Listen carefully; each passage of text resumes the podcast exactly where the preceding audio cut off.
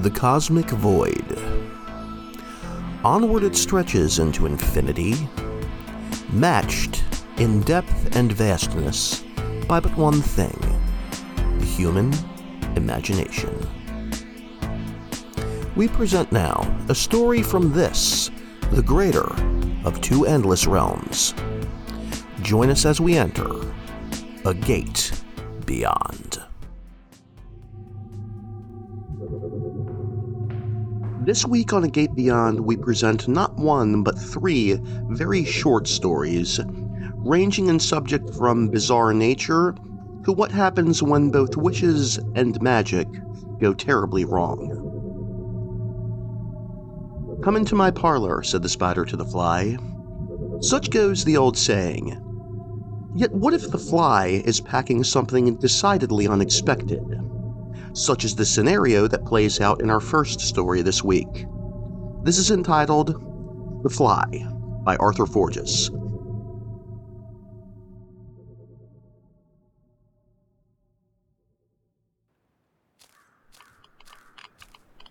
Shortly after noon, the man unslung his Geiger counter and placed it carefully upon a flat rock by a thick, inviting patch of grass. He listened to the faint, erratic background ticking for a moment, then snapped off the current. No point in running the battery down just to hear stray cosmic rays and residual radioactivity. So far he'd found nothing potent, not a single trace of workable ore. Squatting, he unpacked an ample lunch of hard-boiled eggs, bread, fruit, and a thermos of black coffee. He ate hungrily, but with the neat, crumbless manners of an outdoorsman, and when the last bite was gone, stretched out, braced on his elbows to sip the remaining drops of coffee. It felt mighty good, he thought, to get off your feet after a six-hour hike through rough country. As he lay there, savoring the strong brew, his gaze suddenly narrowed and became fixed. Right before his eyes, artfully spun between two twigs and a small mossy boulder, a cunning snare for the unwary spread its threads of wet silver in a network of death. It was the instinctive creation of a master designer, a nearly perfect logarithmic spiral, stirring gently in a slight updraft. He studied it curiously, tracing with growing interest the special cable, attached only at the ends, that led from a silk cushion at the web's center up to a crevice in the boulder. He knew that the mistress of this snare must be hidden there, crouching with one hind foot on her primitive telegraph wire and awaiting those welcome vibrations which meant a victim thrashing hopelessly among the sticky threads. He turned his head, desiring a proper angle, and soon found it. Deep in the dark crevice, the spider's eyes formed a sinister jeweled pattern. Yes, she was at home, patiently watchful. It was all very efficient, and in a reflective mood, drowsy from his exertions and a full stomach, he pondered the small miracle before him, how a speck of protoplasm, a mere dot of white nerve tissue which was a spider's brain, had antedated the mind of Euclid by countless centuries. Spiders are an ancient race, ages before man wrought wonders through his subtle abstractions of points and lines. A spiral not to be distinguished from this one winnowed the breezes of some prehistoric summer. Then he blinked, his attention once more sharpened. A glowing gem, glistening metallic blue, had planted itself squarely upon the web. As if manipulated by a conjurer, the blue beetle fly had appeared from nowhere. It was an exceptionally fine specimen, he decided, large, perfectly formed, and brilliantly rich in hue. He eyed the insect wonderingly.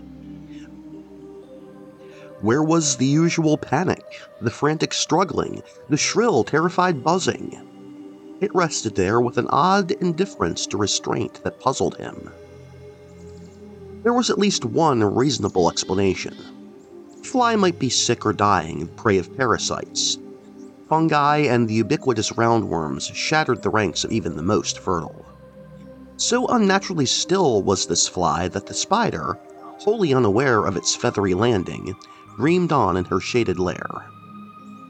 Then, as he watched, the blue bottle, stupidly perverse, gave a single sharp tug. Its powerful wings blurred momentarily, and a high-pitched buzz sounded. The man sighed, almost tempted to interfere. Not that it would have mattered how soon the fly betrayed itself. Eventually the spider would have made a routine inspection, and, unlike most people, he knew her for a staunch friend of man, a tireless killer of insect pests.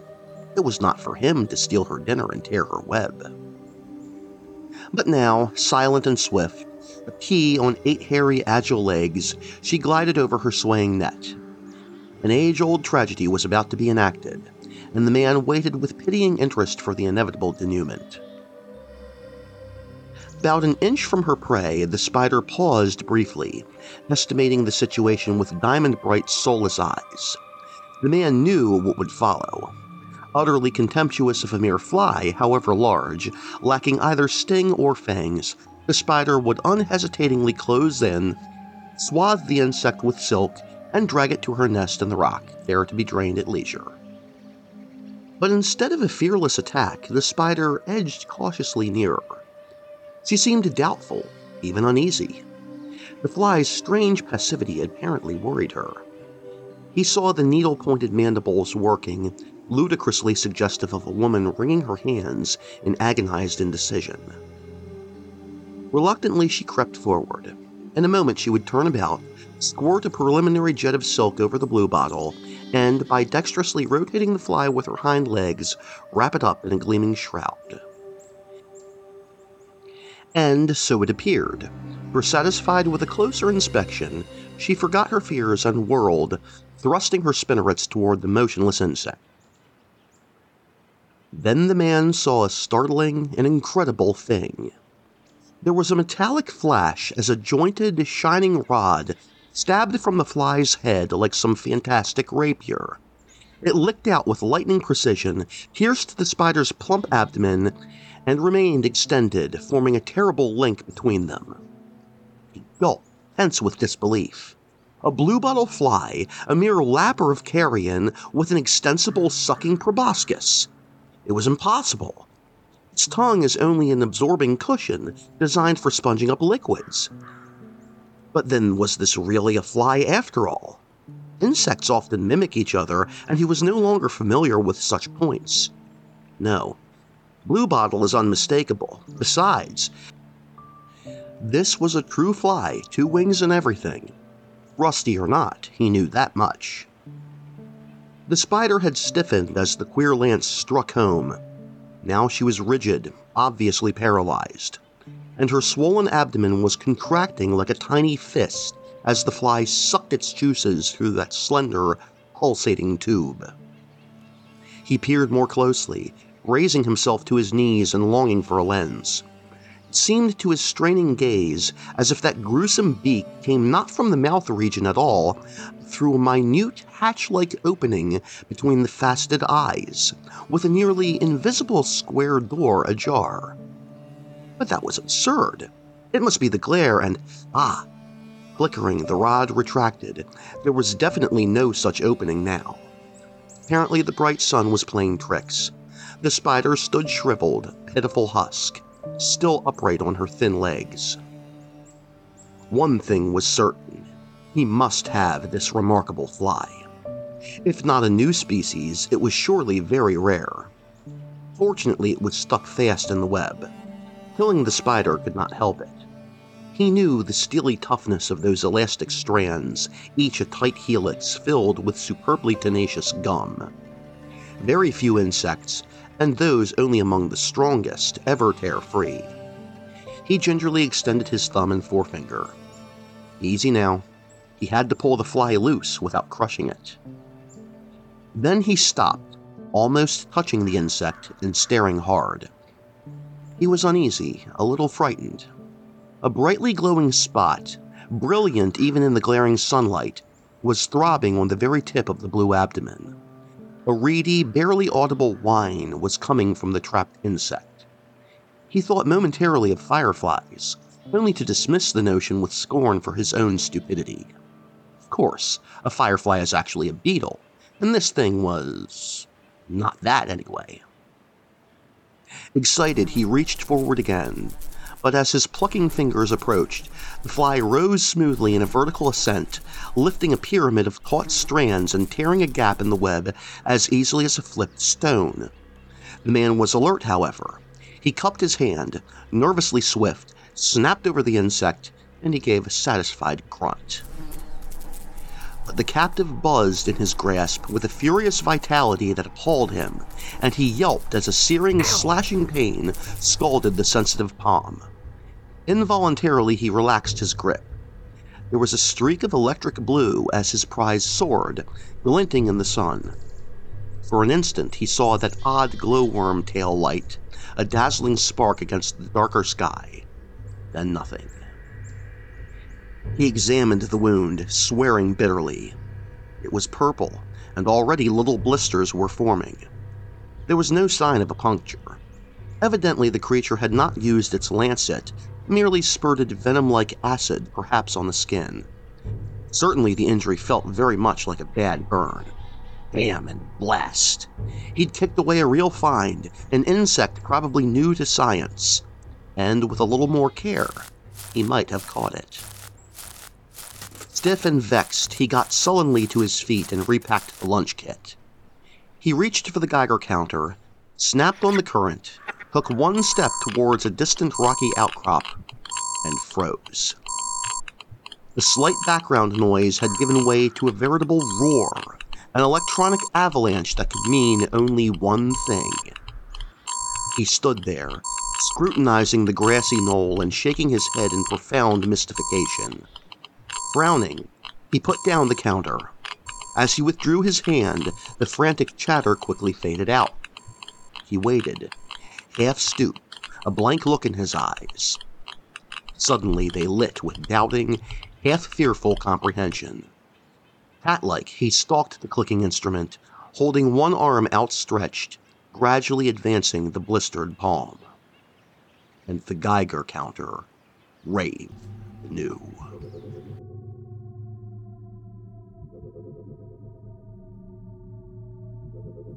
Be careful what you wish might well be the moral for this week's second story, in which a man's fondest dream is granted, only to turn out decidedly not what he had expected.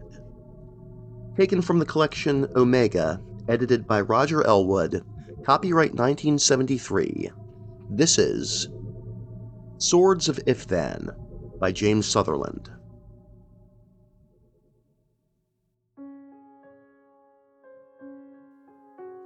For Alvin Moffat, the quintessence of life as it should be was contained within a row of leather-bound volumes in the library's rare book room. Alvin worked one floor below, at the reference desk, but passed his spare moments upstairs savoring Le Morte d'Arthur, perhaps, or Orlando Furioso. When an influx of students kept him at the desk, during final examination weeks usually, he made do with a cheap edition of The Once and Future King, and his own glowing dreams. And though he admired the former's vision, in his heart Alvin felt the latter remained truest to the spirit of the old classics. One noontime he came upon an aqueous sphere floating alongside the Song of Roland. "Alvin Moffat?" the sphere inquired briskly. "Alvin Bergen Moffat?" Distracted, Alvin nodded vaguely. The sphere bobbled.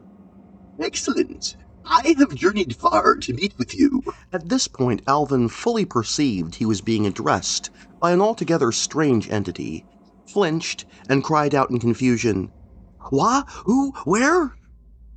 Fortunately, the sphere seemed to understand, and replied that it was no less than the Guardian of Continua, coming to seek Alvin's assistance in a matter of desperate urgency. "Whatever can I do?" "Aid the fair world of Ifthan, which presently lies in much danger." Alvin had never heard of Ifthan, so the Guardian added in a hurried tones, "I will construct a visual simulacrum of Ifthan, adjusted to your senses. Observe then, and quick." Around Alvin, the somehow familiar landscape of Ifthan took form. Here were green glades and forests, there were softly rolling meadows, and beyond, a gleaming castle. A lone knight ventured from the raised portcullis and warily rode toward a monstrous dragon-like creature that was laying the countryside to waste and ruin. From a high redevant, a fair-haired woman of surpassing beauty called passionate encouragement to her hero as he spurred his mount near the dragon. A sword flashed under the golden sun. The scene faded mistily. "As your eyes beheld," continued the sphere, "Ifthan is besieged by those loathsome invaders. Our champions are powerless to resist the ever-advancing tide. Only a valiant outsider can be an equal to the unnatural foe." "You want me?" "Assuredly." The sphere seemed to read Alvin's thoughts by concluding, "Fear not. The earthly physique that you deem inadequate will be suitably rectified if you choose to accompany me. Now, will you accept this awesome challenge?" It's everything I've ever read about, dreamed about, hoped for, Alvin thought, scarcely daring to breathe. He decided. "Where do I sign?" "Your word is proof enough of intent, Alvin Moffat." Abruptly, the continuum slewed wildly. Then Alvin found himself standing in the selfsame meadow beside the castle that he had glimpsed. The air was wonderfully fresh and hearty, and Alvin let out a happy yell. That quite suddenly ended, as he noticed that he had just exhaled orange flames. Looking down in mounting horror, he discovered that his skin had turned a scaly magenta, his fingers had dwindled to jagged claws, and his legs were grotesque stumps. "This isn't what I expected," Alvin said angrily, lashing his heavy spiked tail about like a bullwhip. "Careful with that thing," the sphere said anxiously. "Wait for the signal." Crowd was beginning to gather along the redevant, screaming at Alvin and making gestures.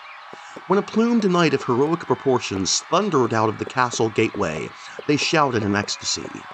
The knight pointed his lance at Alvin, and the crowd whooped with delirious anticipation.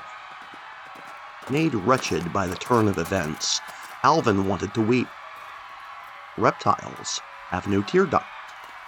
All he could do was choke out a reproachful, "Hey, I don't know what to think of this, or of you." "Think of me as your manager. Now, now listen good, kid," the sphere told him in a hoarse and sweaty-sounding voice. "When the gong sounds, I want you to really get in there and fight." Our third and final story this week details the account of a young apprentice to a dark magician, and the fate that befalls his master when a fellow student makes a grievous mistake. Taken from the collection The New Lovecraft Circle, edited by Robert M. Price, copyright nineteen ninety-six, this is The Doom of Yakthub by Lynn Carter. As a youth, I was apprenticed to the notorious Saracen wizard Yakthub, among many others, of whom the languid and dissolute Ibn Ghazul became my closest friend, despite his voluptuous and immoral habits. At the behest of the master, we learned the summoning up of evil things, and conversed with ghouls in the rock tombs of Neb, and even partook of the unnamed feasts of Nitocris in the loathsome crypts beneath the Great Pyramid. We went down the secret stair to worship that which dwelleth in the black catacombs below the crumbling ruins of elder and ghoul-haunted Memphis, and in the noxious caverns of Nephrin Ka, in the sealed and unknown valley of Hadoth by the Nile. We performed such blasphemous rites that even now my soul shuddereth to contemplate.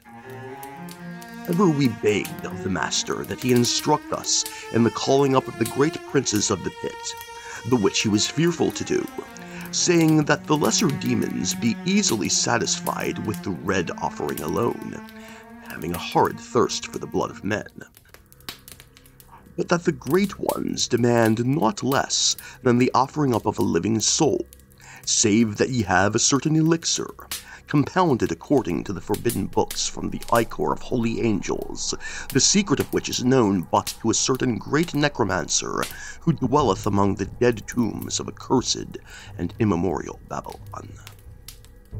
For a time the Master sated our lust for demonic knowledge with rites and horrors terrible to think upon. But ever and again we did beseech for that great secret whereof I have spoken, and at length he was persuaded and dispatched the youth Ibn Ghazul to crumbling and antique Babylon with much gold to purchase from the necromancer the terrible elixir. In time the youth returned therefrom, and bore with him, in a flask of precious orichalc from dead Atlantis, the elixir. And we thus repaired to sealed and hidden Hadoth, where the Master did that of which I dare not speak, and lo! A great thing rose up, tall and terrifying against the stars. Scarlet and wet and glistening was it, like a flayed tormented thing, with eyes like black stars. Out it hovered burning cold like the dark wind that blows between the stars, and it stunk of the fetor of the pit. In a slobbering voice, the abomination demanded its price, and bore the flagon of orichalc to its snout in one scarlet claw, and snuffled thereat, and then to our immeasurable horror howled forth a braying laughter, and hurled the flask from it, and caught up the Master in one claw of horrible cold, and plucked and tore at him, all the while making the night hideous with terrible laughter. For a time the hapless Yakthub squealed and flopped in the clutches of the claw, but then lay still, and dangled therefrom, black and shriveled, as the laughing thing ripped at it until it raped forth the spirit of Yakthub, which it devoured in a certain manner which made my dreams hideous with nightmares for twenty years. We screamed and fled from the accursed gloom of Hadoth, where a scarlet thing howled and fed abominantly under the shuddering stars. All but the vile and horrid Ibn Ghazul, that wretched voluptuary, who had squandered the Master's gold on the lusts of his flesh during his travels to Babylon, and had substituted naught but wine in place of the rare ichor. Him we never saw again, and to this day I quake with nameless terror at the thought of summoning forth the great ones from the pit, mindful of the horrible doom of the wizard Yakthub.